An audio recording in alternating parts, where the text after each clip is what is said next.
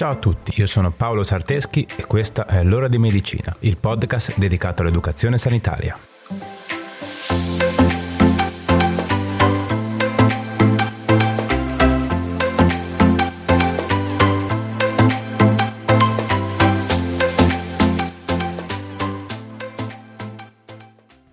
La pelle è l'organo più esteso del nostro corpo ed è formato da tre strati. L'epidermide, che è lo strato più superficiale, il derma, che è lo strato intermedio, ed il tessuto sottocutaneo, che è lo strato più profondo. Come stiamo vedendo andando avanti nel nostro percorso di educazione sanitaria, tutti gli organi del nostro corpo sono dotati di un equilibrio proprio e che, se intaccato, può determinare malattie d'organo, che se sottovalutate o trascurate possono espandersi fino agli altri organi e diventare malattie sistemiche, cioè che interessano tutto l'organismo.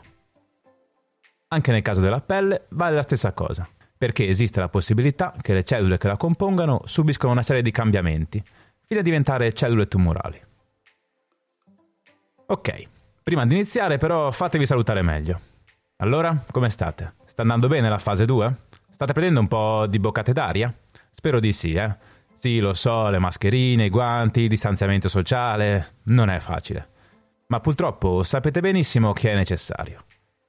Oggi non voglio parlarvi di questo, eh, quindi andiamo avanti veloce. Mi preve solo ricordarvi che anche il benessere psicologico concorre alla nostra salute, eh. Quindi è importante, in questo momento storico, cercare di riprendere il ritmo. Non è più il momento di restare chiusi in casa ad aspettare. Dobbiamo affrontare la situazione, con coscienza e le dovute attenzioni, e andare avanti. Ok, parentesi chiusa, torniamo a parlare della puntata. Questa è una puntata un po' particolare. Infatti, per la seconda volta da quando è partito il progetto del podcast, abbiamo un ospite. Quindi oggi non sentirete solo me, ma ci sarà un intervento di Elena Corsi Buttini, bravissima divulgatrice scientifica, che molti di voi già probabilmente conoscono. Come avete visto, parliamo di pelle e ci stiamo avvicinando all'estate, quindi non possiamo evitare di parlare dei danni dell'esposizione solare. Ma non voglio spoilerarvi troppo, eh? quindi ascoltatemi fino alla fine per saperne di più. Ok, direi che ora possiamo veramente iniziare.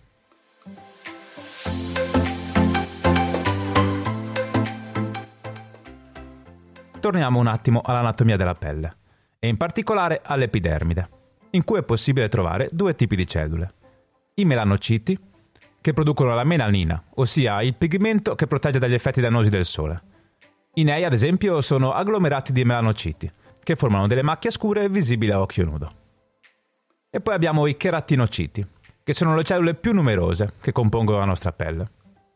I cheratinociti più superficiali dell'epidermide si chiamano cellule squamose, mentre quelli più profondi si chiamano cellule basali. Questa classificazione ci serve per distinguere i due tipi di carcinoma che possono presentarsi nella nostra pelle, ovvero i carcinomi melanomatosi, ossia che nascono dai melanociti, e i carcinomi non melanomatosi, ovvero che nascono da cellule diverse rispetto ai melanociti. Questi sono i due grandi filoni di tumori della pelle, che ora andiamo a vedere più nello specifico. Tra i carcinomi melanomatosi ci sono i melanomi cutanei, che originano sia dalla cute integra che da nei preesistenti, e si dividono in quattro categorie. Il melanoma a diffusione superficiale, che è più comune, il lentigo maligna melanoma, il melanoma lentiginoso acrale e il melanoma nodulare. Quest'ultimo è il più aggressivo, perché fin dall'inizio inizia a invadere anche in profondità, ma fortunatamente è poco diffuso. Tra i carcinomi non melanomatosi, invece, abbiamo il carcinoma spinocellulare, cioè un tumore originato dalle cellule squamose, e il carcinoma basocellulare, o basalioma, ossia un tumore che ha origine dalle cellule basali. Questi due tipi di tumore rappresentano il 99% dei tumori non melanомatosi. Oltre a questi due tipi ne abbiamo altri più rari che sono il carcinoma delle cellule di Merkel, il sarcoma di Kaposi e il linfoma cutaneo. Ok, bene, e i tumori ve l'ho presentati. Adesso giuro, basta eh, confondervi con tutti questi nomi. Andiamo avanti. Anche in questo caso si parla di fattori di rischio, ovvero fattori che aumentano la probabilità di sviluppare la patologia, che sono quindi statisticamente considerati rilevanti per lo sviluppo di essa. E nel caso dei tumori della pelle questi fattori di rischio possono essere l'età, infatti la maggior parte dei tumori della pelle si sviluppa dai 40 anni in poi, ed è raro che si sviluppino nei bambini. L'esposizione al sole, Un'esposizione al sole senza protezione e nelle ore più calde aumenta la possibilità di sviluppare tumori cutanei. ma non solo il sole vero e proprio, eh? anche l'esposizione a lampade è rischiosa. Presenza di nei. La presenza di nei può aumentare il rischio di sviluppare un melanoma, così come la presenza di lentigini e la pelle molto chiara. La familiarità. Un melanoma pregresso. Il fumo e alcuni trattamenti per la psoriasi possono infatti aumentare la probabilità di sviluppare un tumore sinocellulare. Nel caso dei fumatori, soprattutto a livello della bocca. Altri fattori di rischio sono poi insufficienza del sistema immunitario, come dopo un trapianto, e chemioterapia, oppure malattie ereditarie. Per quanto riguarda invece la sintomatologia, solitamente nelle fasi iniziali non si avverte alcun tipo di segno-sintomo.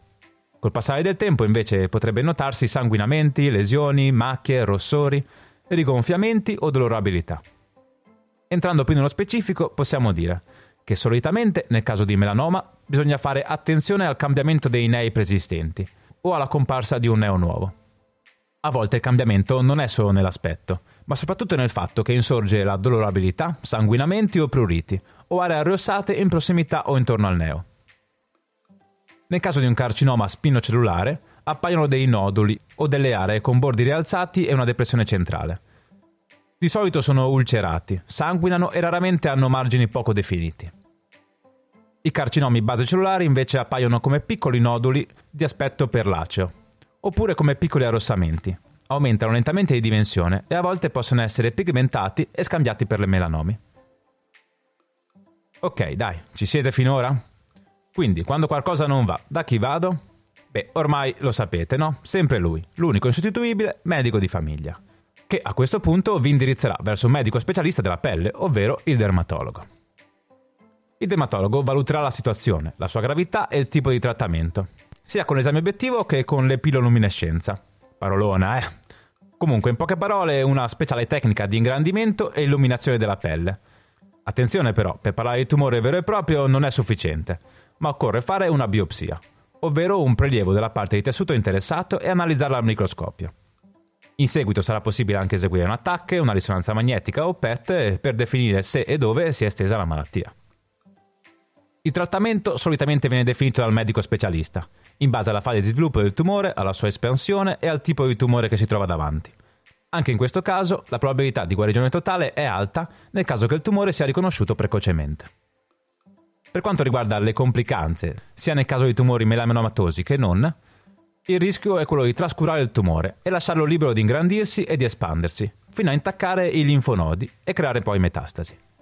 Quindi, come dicevamo all'inizio, si rischia di passare da una patologia circoscritta a una patologia sistemica, che sarà ben più difficile da curare. La cosa fondamentale da capire, come abbiamo già visto nel tumore della mammella e nel tumore della cervice uterina, ve ne ho parlato qualche puntata scorsa, ricordate? È che la possibilità di guarigione completa aumenta esponenzialmente in base alla precocità della diagnosi. Quindi, in parole povere, prima ci accorgiamo che qualcosa non va, prima ci facciamo visitare dallo specialista e prima iniziamo a trattare il tumore. Altra cosa molto importante, come dico da sempre, è la prevenzione. Quindi agire in maniera proattiva e difensiva. Ed è proprio per questo che, come ogni settimana, eccomi qua con i miei consigli pratici.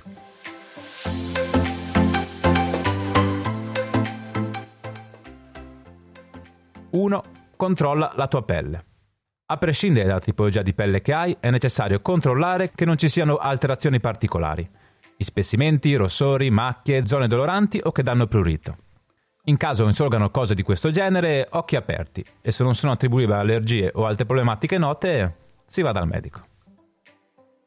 2. Se hai dei nei, intanto sarebbe bene fare dei controlli periodici dal dermatologo sia prima che dopo l'estate, con cadenza stabilita in accordo con lui. I nei o nevi meritano un particolare occhio di riguardo. La famosa mappatura dei nei che si fa da dermatologo serve proprio a questo, ad avere una foto dei nei, per poi confrontarle e vedere se sono cambiati o meno. Se può essere utile, possiamo seguire la sigla ABCDE, che può guidarci nel riconoscimento di un melanoma, in cui A sta per asimmetria. Solitamente i nei maligni hanno forma irregolare, mentre quelli benigni sono tondeggianti. B come appunto bordi irregolari o indistinti. C come colore variabile, ovvero più colori all'interno dello stesso neo.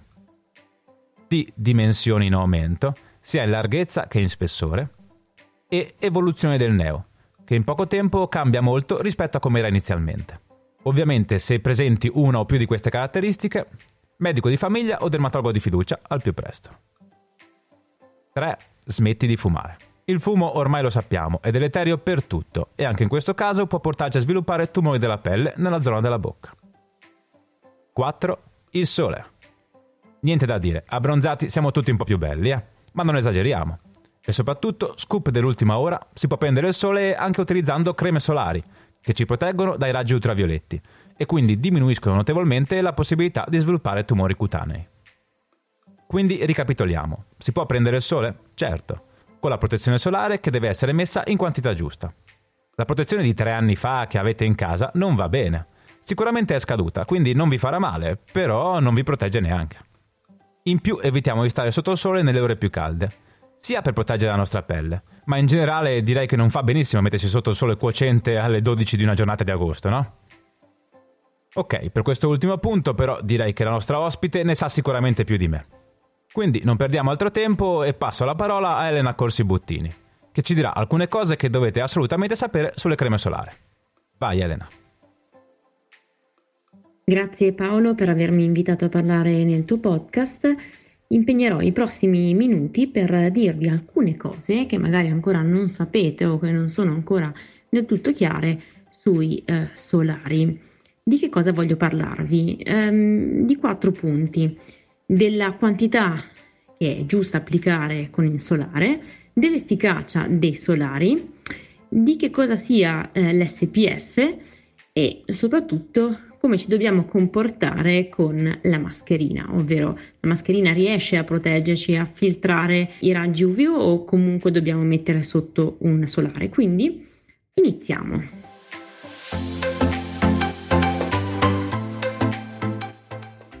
Se ci è chiaro che dobbiamo mettere la protezione solare quando ci esponiamo al sole, è un po' meno chiaro capire quanta crema solare dobbiamo metterci. Io vi posso dire quali sono le quantità che vengono utilizzate nell'industria cosmetica per riuscire a calcolare il valore di SPF. In sostanza, quanta crema dobbiamo applicare sulla nostra pelle perché possiamo essere protetti da quel valore di SPF che comperiamo. In sostanza la quantità eh, che dovremo applicare eh, sono 2 mg per centimetro quadrato di pelle. Se eh, mi chiedete quanto, quanto è questa quantità, io vi posso dire grosso modo il volume che viene occupato da una pallina da golf. Considerate che questo quantitativo, cioè i 30-35 grammi di prodotto, è il quantitativo adatto per una sola applicazione. Quindi se noi andiamo al mare per un'intera giornata dovremmo applicarci il prodotto più volte e quindi questo valore viene moltiplicato per 3-4 applicazioni. Io so già cosa state pensando, so già che tra chi mi sta ascoltando ci sarà chi eh, un, un flacone di prodotto solare lo utilizza per due estati o per un'intera estate, ma state sbagliando.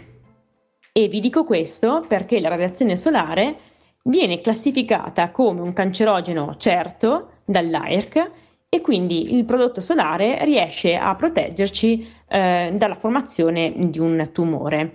Eh, non solo, il prodotto solare anche previene il photoaging, quindi l'invecchiamento eh, della pelle dovuta all'esposizione eh, con le radiazioni solari.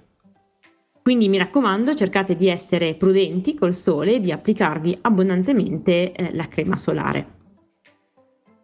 La seconda questione di cui voglio parlarvi riguarda l'efficacia del solare. Spesso mi viene chiesto se il solare che viene comperato nel mass market, quindi al supermercato, nella GDO, ha la stessa efficacia rispetto a un solare da farmacia? E la risposta è sì. Ciò che cambia è una diversa targetizzazione del consumatore che va a acquistare lo stesso prodotto ma in canali di vendita differenti. Quindi non vi preoccupate, comprate il solare dove volete, ma l'importante è eh, comprarlo e soprattutto applicarlo. Il terzo punto di cui voglio parlarvi è il fattore di protezione solare, chiamato anche SPF, cioè un valore, un numero che viene indicato in etichetta sui cosmetici e che definisce la capacità del cosmetico di difendere la pelle dalla eh, esposizione solare. Il valore che trovate riportato vicino alla sigla SPF indica la percentuale di raggi UVB che viene assorbito dal nostro solare. Quindi se trovate scritto SPF 50 significa che il solare assorbe circa il 98% delle radiazioni UVB. Se invece trovate scritto SPF 20 significa che ne assorbe il 95%. Un SPF 10 invece assorbe un 90%. Da quest'ultima informazione che vi ho detto capite subito che un SPF 20 riesce a dare una ottima performance di protezione che quindi non è tanto importante il valore di SPF eh, di per sé ma è quanto più importante riuscire a applicare il cosmetico nelle giuste quantità e soprattutto riapplicarlo con una eh, buona frequenza.